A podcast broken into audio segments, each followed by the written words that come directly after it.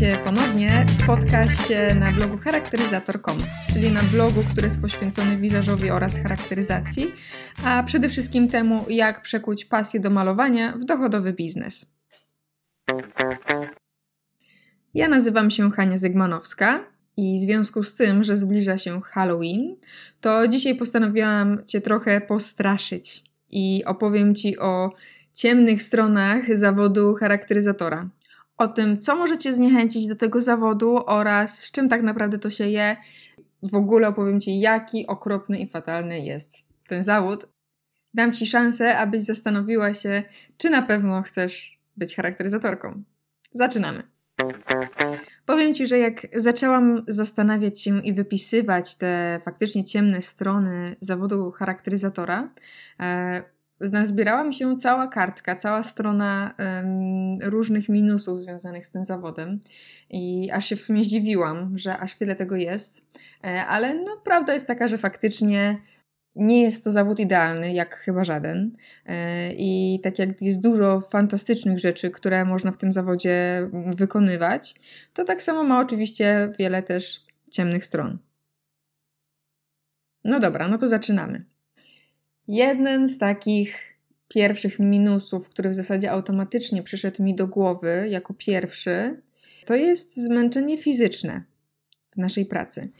Co mam dokładnie tutaj na myśli? Chodzi tutaj o długie stanie po prostu na nogach. E, jeżeli nie pracujesz jeszcze aktywnie zawodowo, jako charakteryzatorka, to możesz nie zdawać sobie z tego sprawy, że stanie w jednej pozycji e, przez kilka godzin malując wcale nie jest takie łaskawe dla naszych nóg oraz dla naszego kręgosłupa. Ponieważ pomimo nawet jeżeli zadbasz o bardzo dobre stanowisko mm, do malowania i masz wysokie krzesło e, i mm, wszystkie kosmetyki pod ręką, że nie musisz się nigdzie nachylać, to tak czy siak w większości przypadków nadal wykrzywiasz się, nachylając się w stronę modelki, czy też modela, aktorka, e, aktora, aktorki. I tym samym nadwyrężasz jedną część kręgosłupa, zazwyczaj są to po prostu lędźwie, lędźwie z jednej strony. Ponieważ e, pracuję już ponad 10 lat w zawodzie, to wierz mi, naprawdę są dni, kiedy jest ciężko i można odczuć, odczuć kręgosłup.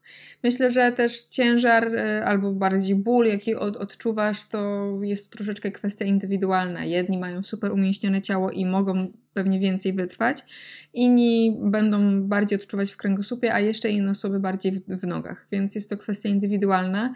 Niemniej jednak, yy, jeżeli nie będziesz świadomie myślała o tym, jak pracujesz, jaką przyjmujesz postawę, niestety prędzej czy później będziesz niestety y, musiała sobie zafundować po prostu masażystę, mówiąc krótko. Na początku mojej kariery y, nie zwracałam też takiej szczególnej uwagi na to, y, jakie buty zakładałam do pracy a czasami nawet wręcz stawiałam na wygląd zamiast na wygodę tych butów, ale przyznam szczerze, że z, z każdym kolejnym rokiem pracy w zawodzie jako charakteryzatorka zaczęłam doceniać coraz bardziej te buty wygodne. Oczywiście dalej dbam o to, żeby one mi się podobały i żeby były ładne po prostu. Niemniej jednak. Yy, wygoda butów i zdrowie nóg są moim priorytetem w tym momencie. Dlatego długie stanie na nogach, długie stanie w jednej pozycji oraz ból pleców stawiam jako pierwszy, choć może niekoniecznie najważniejszy, ale jeden z minusów tej pracy, czyli e, dopisuję go do listy ciemnej strony. Sprawa numer dwa dotyczy tak zwanych śmieciowych umów umów, które no niestety nie, nie gwarantują ci zbyt wielu często zabezpieczeń, a także nie, nie zabezpieczają cię pod kątem emerytury na przyszłość.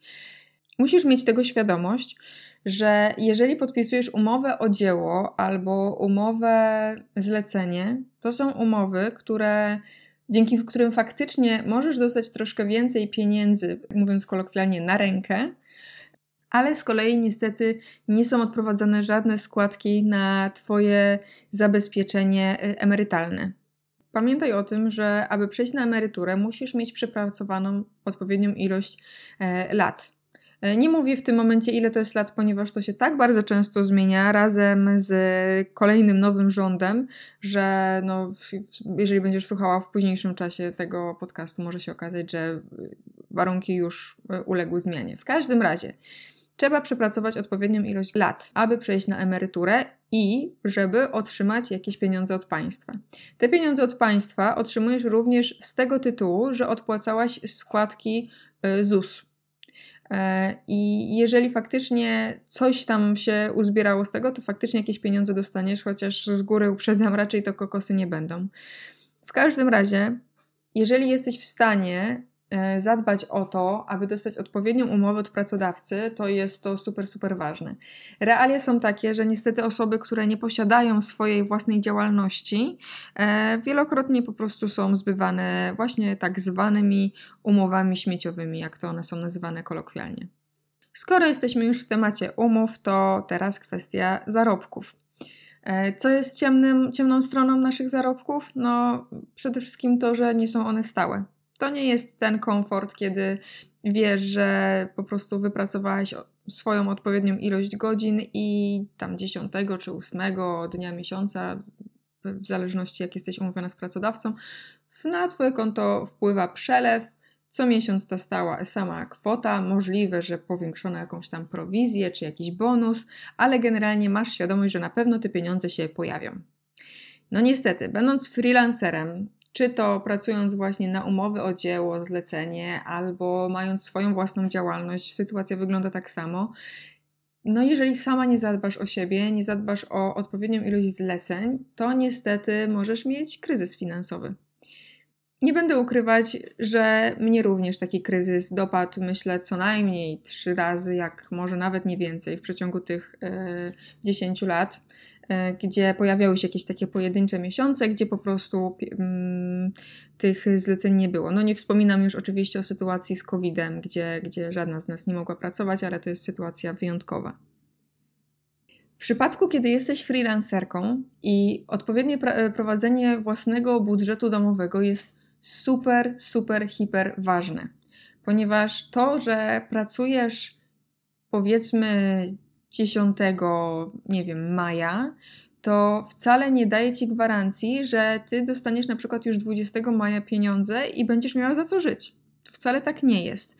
Mm, każda firma ma ustalony pewien taki okres, y, w jakim czasie rozlicza się z, z, mm, ze swoimi podwykonawcami i w danym czasie wypłaca e, pieniądze. Oczywiście bierz pod uwagę również to, że są niestety takie firmy, które niestety nie są rzetelne w wypłacaniu pieniędzy i niestety albo musisz na nie czekać nie wiadomo ile, ponad czas, który był już umówiony w umowie, tudzież na fakturze, e, a co jeszcze gorsze, mogą niestety zdarzyć się sytuacje, mm, że będziesz musiała dopominać się o swoje pieniądze. I niestety pisać maile albo dzwonić do odpowiednich osób, i dopytywać się, kiedy nareszcie dostaniesz przelew. Ja również oczywiście miałam takie sytuacje. E, doszło do tego już, że groziłam pewnym, pewnej firmie, pewnej agencji, no, że niestety ta, ta sprawa zostanie potoczona dalej. Oczywiście już nie współpracuję z tą firmą, ale akurat zupełnie, ponieważ już się nigdy więcej do mnie nie odezwali w sprawie zlecenia, ale szczerze mówiąc nie żałuję, ponieważ wystrzegam się firm, które, z którymi mam problem, żeby dogadać się z płaceniem na czas. Ja akurat miałam w tamtej sytuacji taką, taki przypadek, że zatrudniałam również pod siebie jeszcze kolejnych podwykonawców, czyli inne wizerzystki czy też charakteryzatorki na dane zlecenie, a także fryzjerki musiałam również mieć z czego wypłacić im pieniądze, więc w sytuacji, kiedy ja nie otrzymuję pieniędzy za zlecenie, za wystawioną fakturę od klienta, e, tak samo potem nie mam jak się rozliczyć z osobami, które, które są moimi podwykonawcami. I w tej sytuacji niestety to ja jestem prezentowana w złym świetle przed moimi podwykonawcami jako nierzetelny e, pracodawca, e, ponieważ nie płacę na czas. A to tylko z winy tego, że główna agencja nie zapłaciła mi pieniędzy. Są też takie przypadki, również przykład z własnego życia, gdzie firmy mm, są w stanie ustalić z góry termin płatności na przykład na 60 dni. Dla mnie osobiście uważam, jest to absurd, ponieważ może za mało siedzę w finansach i nie rozumiem tego systemu, ale z drugiej strony, jeżeli jest to tak rzadko spotykana sytuacja, żeby płatność była 60 dni, to myślę, że jednak dobrze prowadzona działalność, dobrze prowadzone przedsiębiorstwo, które, w, w której e, toczy się cały czas pieniądz i pieniądze wpływają na konto i wypływają z, z różnych powodów, e, nie powinno być problemu z zapłatą jakiejś faktury. Dlatego dla mnie 60 dni zapłaty, terminu na zapłatę za jakieś zlecenie, ja już zdążę zapomnieć w ogóle, co ja robiłam na tym zleceniu, e, zdążę się zmienić pora roku, kiedy ja dostanę pieniądze za coś, co wykonałam kiedyś tam. Wracając do początku, o czym chciałam mówić w tym punkcie, czyli właśnie te niestałe zarobki. To, że zarobisz dzisiaj jakieś pieniądze, to wcale nie znaczy, że choćby nawet będziesz miała na przyszły miesiąc te pieniądze.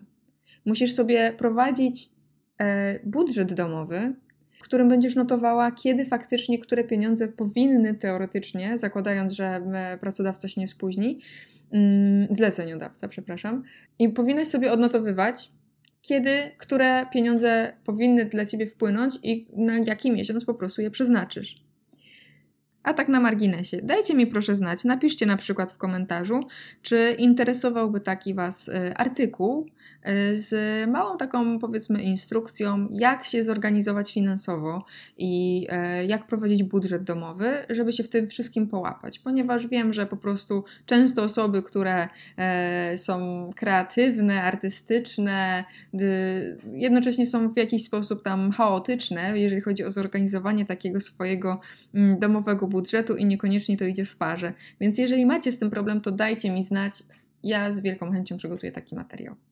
No dobra, kolejna ciemna strona pracy jako charakteryzatorka. Uwaga, bezczynne siedzenie w trakcie zleceń.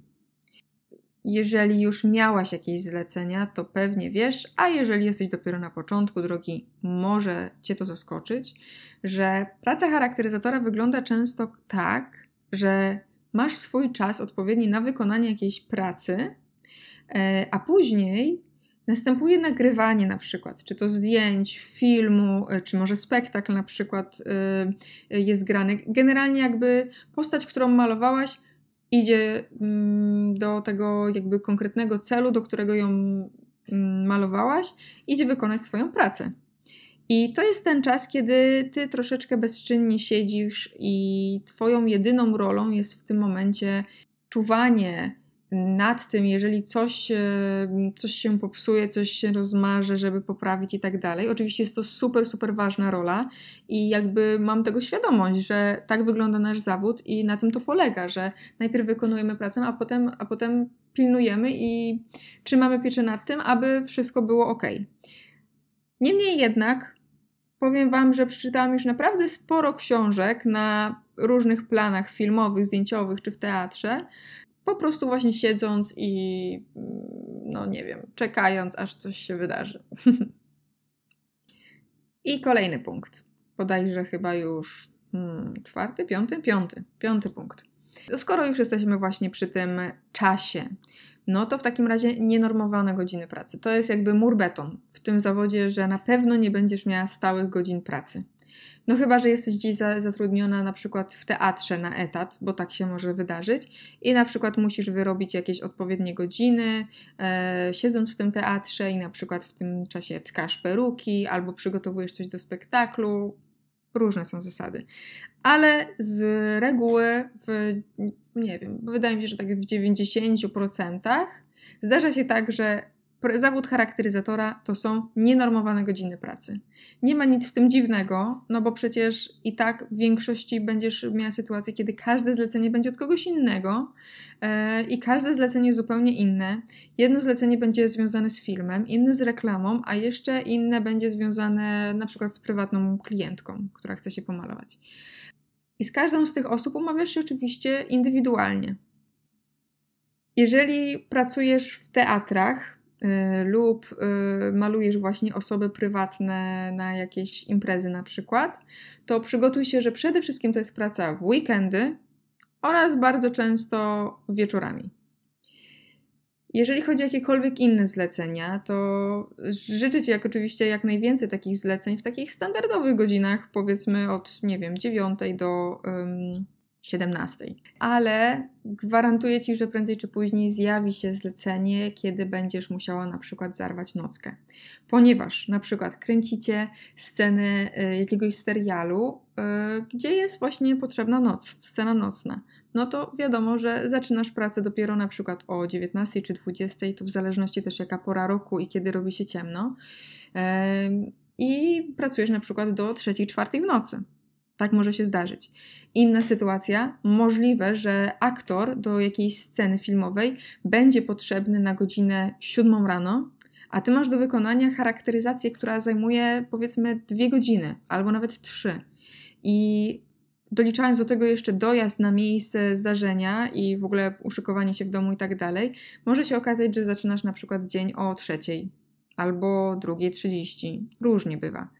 Oczywiście, jeżeli posiadasz rodzinę, jeżeli posiadasz małe dzieci i mm, masz jeszcze dodatkowo jakieś takie domowe obowiązki, zdaję sobie z tego sprawę, że ta sytuacja jeszcze bardziej może się y, skomplikować i być trudna dla ciebie. Mm, dlatego też właśnie ten punkt pojawił się na liście ciemnych stron pracy charakteryzatorki. Punkt numer 6. Kosmetyki. W naszym zawodzie jest tak, że wiecznie musisz inwestować w kosmetyki. Nawet jeśli to dotyczy tych najbardziej takich mm, banalnych pod tytułem demakijaż, płyny do demakijażu, jakieś czy kremy do pielęgnacji, albo waciki po prostu. Są to rzeczy, które się po prostu zużywają i trzeba kupować kolejne. To jakby jest jeszcze zrozumiałe, ale są też sytuacje, kiedy niestety nie zdążysz wykorzystać jakiegoś kosmetyku i potem je wyrzucasz. Nie wiem, czy ty też masz taki zwyczaj, ale ja sobie robię raz na kilka miesięcy taki przegląd moich wszystkich kosmetyków i sprawdzam, czy przypadkiem czegoś nie ma, nie ma do wyrzucenia. No wiadomo, najczęściej to się po prostu najszybciej tusze psują, no ale zdarza się to też w przypadku innych kosmetyków z punktu widzenia e, osoby, która jest dosyć, mówię o sobie, jest dosyć oszczędna i stara się żyć tak zero waste, e, nie wyrzucając zbyt wiele kosmetyków, no jest to mały ból, ponieważ nie, lubię wyrzucać ich e, zbyt wiele. Jest to dla mnie marnotrawstwo. Mm, tym samym staram się nie, nie zaopatrzać w nie wiadomo jakie ilości kosmetyków, aby potem tego tyle nie marnować. Punkt numer 7 konkurencja. Jak w każdym zawodzie, także i wśród charakteryzatorów i charakteryzatorek konkurencja oczywiście istnieje.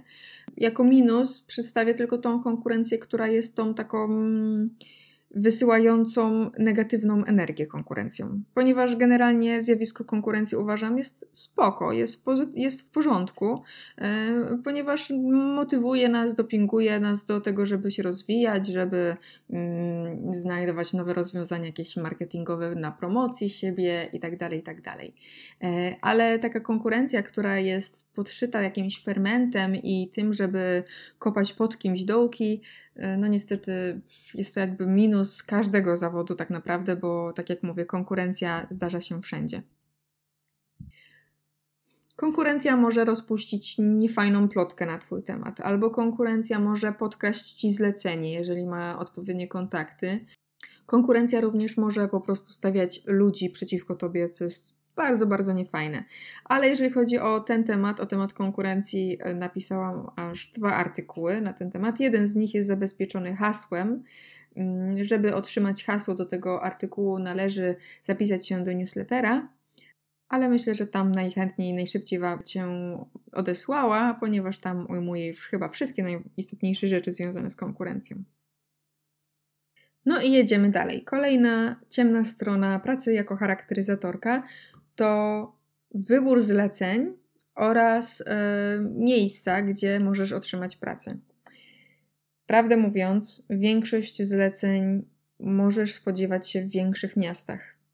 Jeżeli, tym bardziej jeżeli stawiasz na rozwój osobisty, jeżeli stawiasz na zrobienie kariery zawodowej, to niestety, albo stety, w zależności kto, jakie ma podejście do dużego miasta, e, ale raczej powinnaś e, pomyśleć o przeprowadzce czy po prostu mieszkaniu w większym mieście.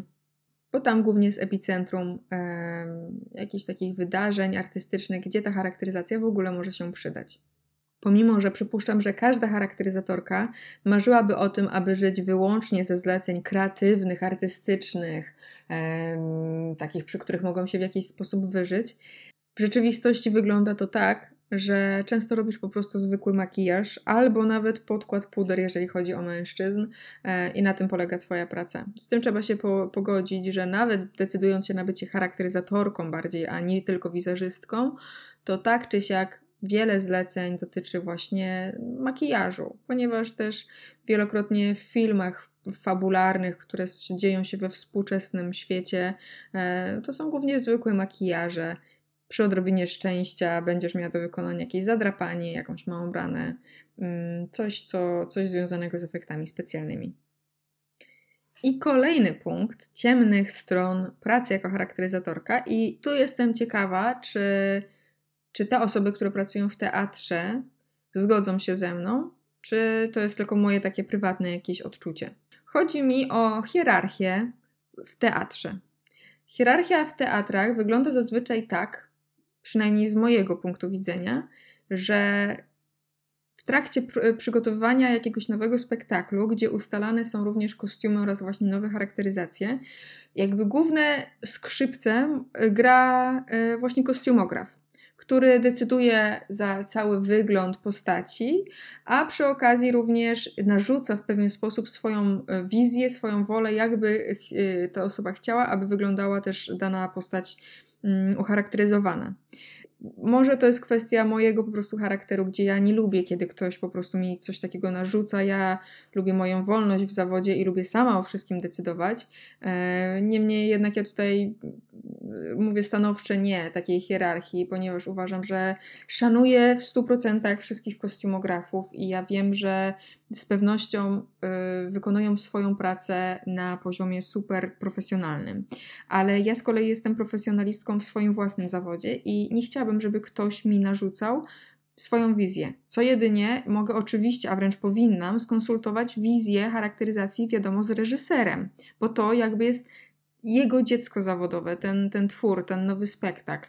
Więc e, jak najbardziej mogę wysłuchać jego, tudzież jej mm, wizji, ale, ale pomiędzy mną a reżyserem myślę, że pozycja, stanowisko kostiumografa jest już e, niepotrzebne. Generalnie w ogóle niestety takim minusem naszej pracy charakteryzatora jest to, że w wielu przypadkach, już nie mówię tylko o teatrze, ale w wielu przypadkach niestety spotkasz się z tym, że jest tra traktowany po macoszemu. Co mam na myśli?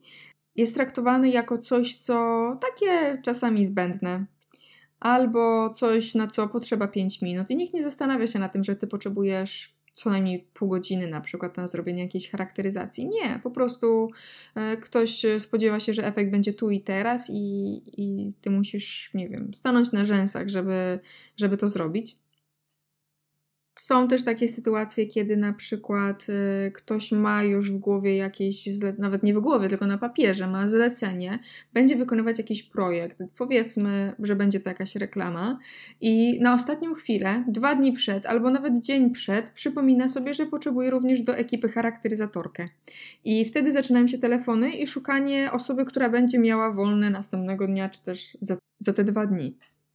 Według mnie jest to mały brak szacunku do naszego zawodu e, i chciałabym, żebyśmy my, charakteryzatorzy, byli traktowani na równi z, wszystkie, z całą pozostałą e, częścią ekipy filmowej, zdjęciowej czy teatralnej, jakakolwiek by ona nie była.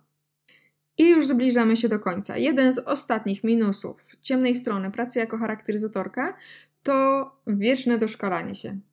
Troszeczkę mogę nawet przyrównać to do zawodu z, y, lekarza, który również musi się szkolić przez całe życie. My również.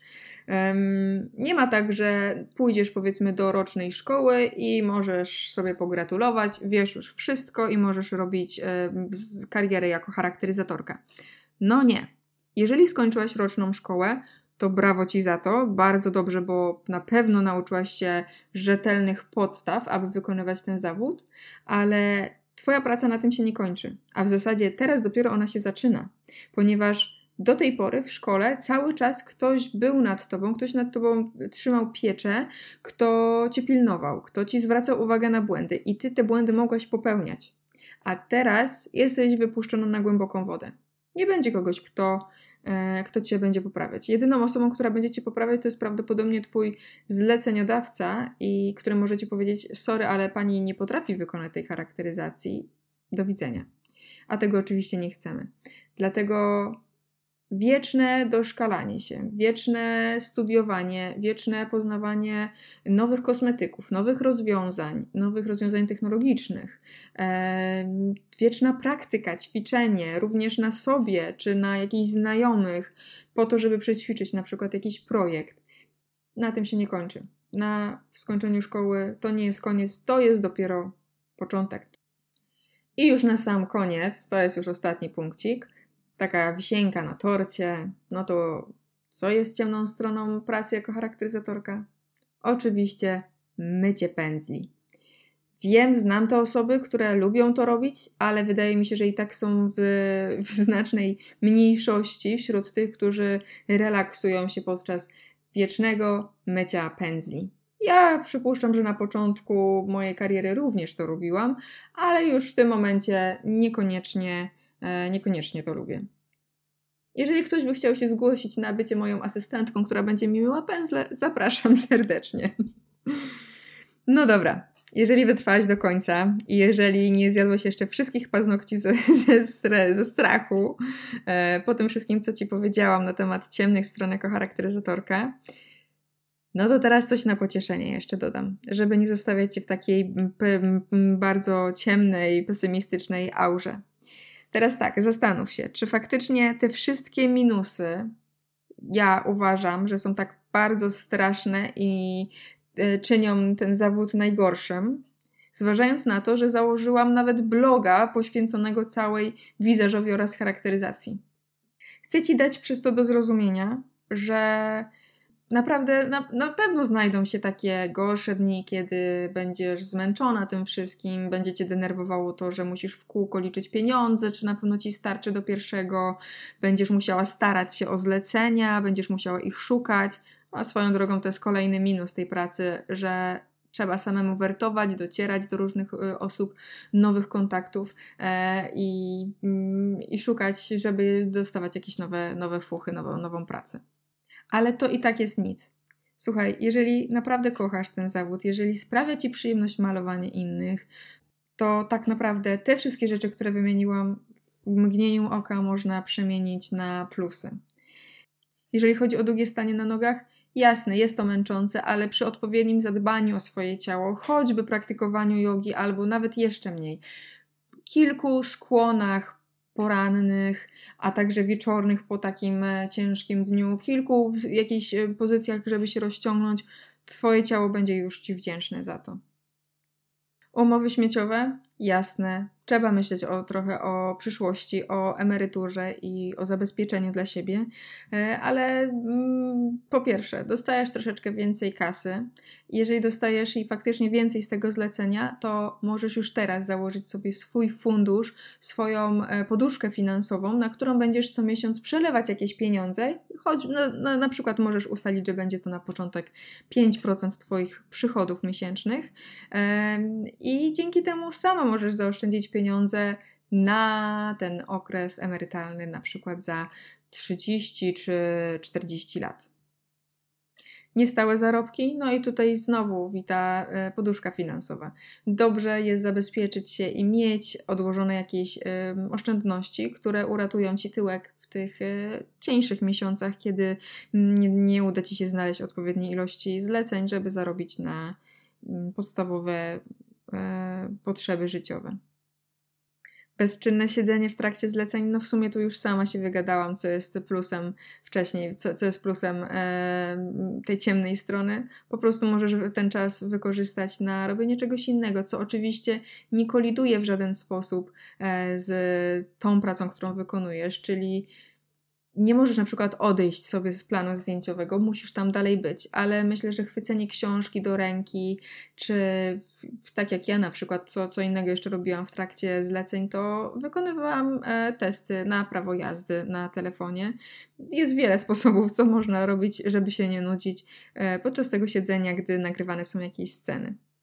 Psujące się kosmetyki? No pewnie, że, że będą się psuły, no bo taka jest kolej rzeczy. Jedzenie też się psuje niestety i też dbamy o to, żeby psuło się go jak najmniej. Dlatego też staramy się przecież e, dobierać ilość jedzenia kupowanego w sklepie względem naszych możliwości, ile jesteśmy w stanie przejeść.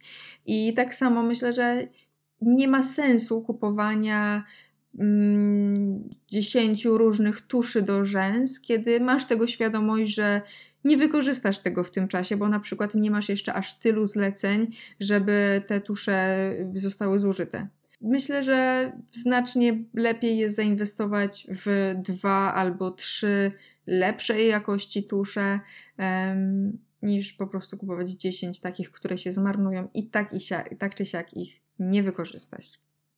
Nienormowane godziny pracy, owszem, mogą też być minusem, bo właśnie możesz zaliczyć nockę, e, ale z kolei z drugiej strony może się okazać, że będziesz miała weekend w środku tygodnia i na przykład będziecie mogli się z rodziną wyrwać na jakieś dwa dni e, w, środę, w czwartek i gdzieś wyjechać w góry, czy gdziekolwiek, gdzie, gdzie lubicie.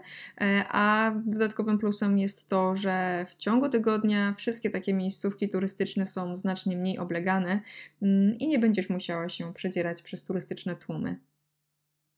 Jeżeli chodzi o konkurencję, przypominam Ci raz jeszcze, na blogu są już dwa artykuły poświęcone konkurencji i myślę, że tam e, znajdziesz najwięcej sposobów, jak radzić sobie z niezdrową konkurencją.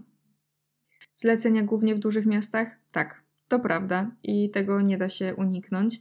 Jeżeli stronisz od dużych miast, to po prostu Zabezpiecz się w prawo jazdy, w auto, żeby móc dojechać w razie czego do na zlecenia i żeby w żaden sposób nie czuć się ograniczona, że jakieś zlecenie jest poza Twoim zasięgiem. Wieczne doszkalanie się? No pewnie, rewelacja. Akurat to, tak szczerze mówiąc, troszeczkę naciągnęłam jako ciemną stronę, bo wydaje mi się, że mm, wieczne doszkalanie się i uczenie i rozwijanie przy tym to nie ma nic lepszego, tylko mm, cały czas stajesz się lepsza i lepsza w tym, co robisz zawodowo. No i te nieszczęsne pędzle. Tutaj akurat plusów nie znajduję, ponieważ naprawdę tego nie lubię robić. Nie, no żartuję. E, można to potraktować po prostu jako formę medytacji, takie mycie pędzli i spędzenia czasu samą ze sobą. No i co, było tak strasznie? Mam nadzieję, że Cię nie zniechęciłam do tego zawodu, bo naprawdę mówiąc, nie taki był mój cel. E, pokazałam Ci wyłożyłam kawę na ławę, jak faktycznie ten zawód wygląda, e, ale jak widzisz, minusów nie ma zbyt wielu takich, z którymi nie dałoby się nic zrobić. Ale i tak zapytam Was jeszcze na koniec, czy może coś ominęłam? Czy może przychodzi Wam do głowy jeszcze jakiś minus, z którym utożsamiacie pracę charakteryzatorki? Oczywiście wizerzystki mogą tutaj się jak najbardziej również podpiąć pod, e, pod tą rozmowę, ponieważ e, wiele rzeczy jest bardzo mocno związanych tak samo z zawodem wizerzystki, jak i charakteryzatorki. Zostańcie ze mną, wyczekujcie kolejnego podcastu, ponieważ jest już w przygotowaniu e, i słyszymy się niebawem z powrotem. Na razie!